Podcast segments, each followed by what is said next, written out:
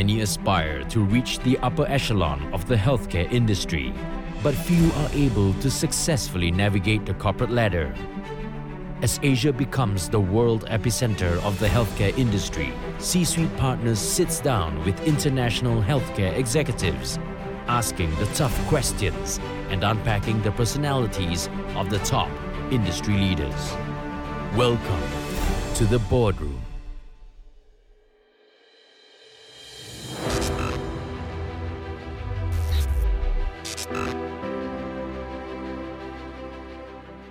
Michael, thank you very much for joining C Suite Partners in the boardroom. Pleasure to be here. I'd really like to understand your career. So, can you take us back to when you first started in healthcare to, to where you are today? Yeah, happy to do that. Where I am today is I'm a non exec director, which is an unusual path for someone who started as a doctor, trained as a doctor in Sydney, worked for a few years, and got to a point where I wasn't sure what to do next and had the opportunity to fall into a medical administration role in public health medicine and uh, did an MBA and kept going and uh, spent 23 years of my life as group CEO of different healthcare organisations, a mixture of public hospital networks in Victoria, a listed company, and then 16 years running St John of God Healthcare and building it up from 7 to 18 hospitals. What do you think about the, the challenge of doctors that go into executive roles? Because there's always a bit of stigma attached that they, they go down the clinical path and they're not always looking at the P&L or Yeah. procurement or whatever it might be. What, what are your thoughts on that? Because you've been successful. Yeah, well, doctors are um, uh, data driven. Uh, Yes. Inherently skeptical. That's Yeah, part of the diagnostic process. Uh, they're usually pretty bright, pretty hard working. Most are not suited to business, would be a fair comment. Uh, Okay. Most think that the way you get more revenue is working harder or charging more. They don't have a, the breadth, Yes, uh, okay. great specialisation. But there are many who end up running colleges, who end up running um, the medical association, or like me, move into executive ranks and are capable with the right additional training. In my case, I did an MBA. Some people do Masters of Health Admin, FRACMAS, whatever. But with the right extra training, with the right opportunities, the right um, experience, they can really progress and have a great time running large healthcare organisations. For me, it's been uh, very fulfilling, and I've been able to affect positively many more people's lives as an executive than I ever could as an individual practitioner looking after individual Definitely. clients.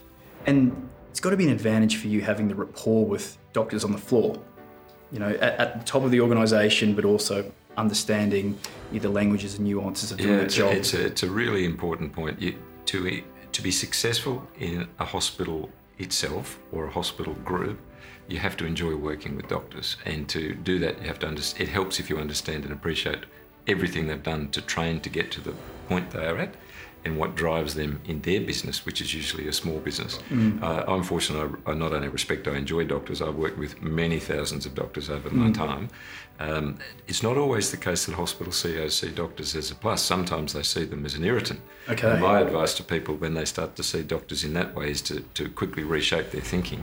Yes. And uh, otherwise, you're in the wrong job. Uh, inevitably, you have to be able to get on with the doctors who are the keys to decisions about treatment in hospitals. And what about the relationship with healthcare insurers and hospitals over the past couple of years and, and moving into the future? It's, I'd be interested to, to get your thoughts on where you see that in the next couple of years. Yeah, I think the um, one of the things you need to be good at if you get into the group CEO roles is you've got to be good at strategy. Uh, you've got to understand stakeholders, and you've got to understand that good relationships with key stakeholders matter. So, if you're running a private hospital group, 90% of your funding, more or less, comes from health funds. That says get on with them, right? Understand what drives them, mm-hmm. and try and help them understand what drives you.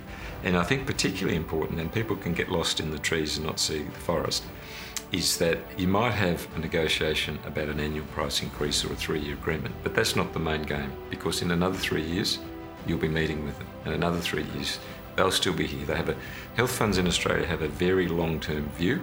None of them are like looking to go out of business. They've been around for a long time. They're going to continue to be around, and most executives stay in health as well. So I think where it comes a cropper is people not understanding actually both sides need each other.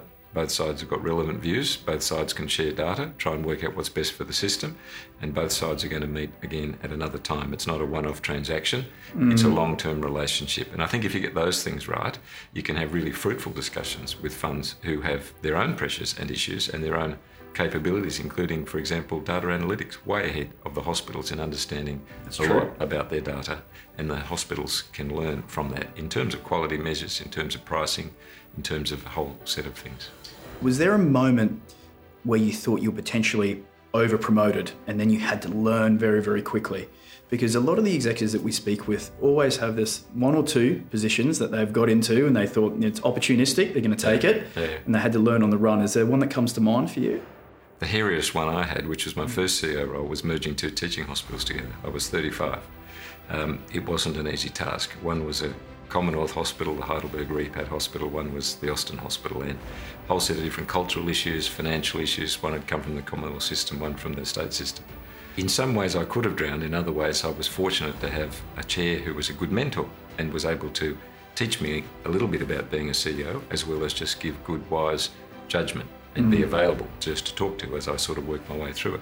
So your term was over promoted. I would say an opportunity um, that was thrown in the deep end, kind Yeah. of opportunity to test can this person do this thing or not. And I learned just a truckload of stuff. I'll give you a simple example. I'd worked in organisations that had talked about values and behaviours, but I hadn't really thought about that until about six months into my role. One of my execs said, Excuse me, we don't have a clear view yet on the values or behaviours for this organisation. At that point in my career at age 35, it didn't seem such an important thing. We had budget to save.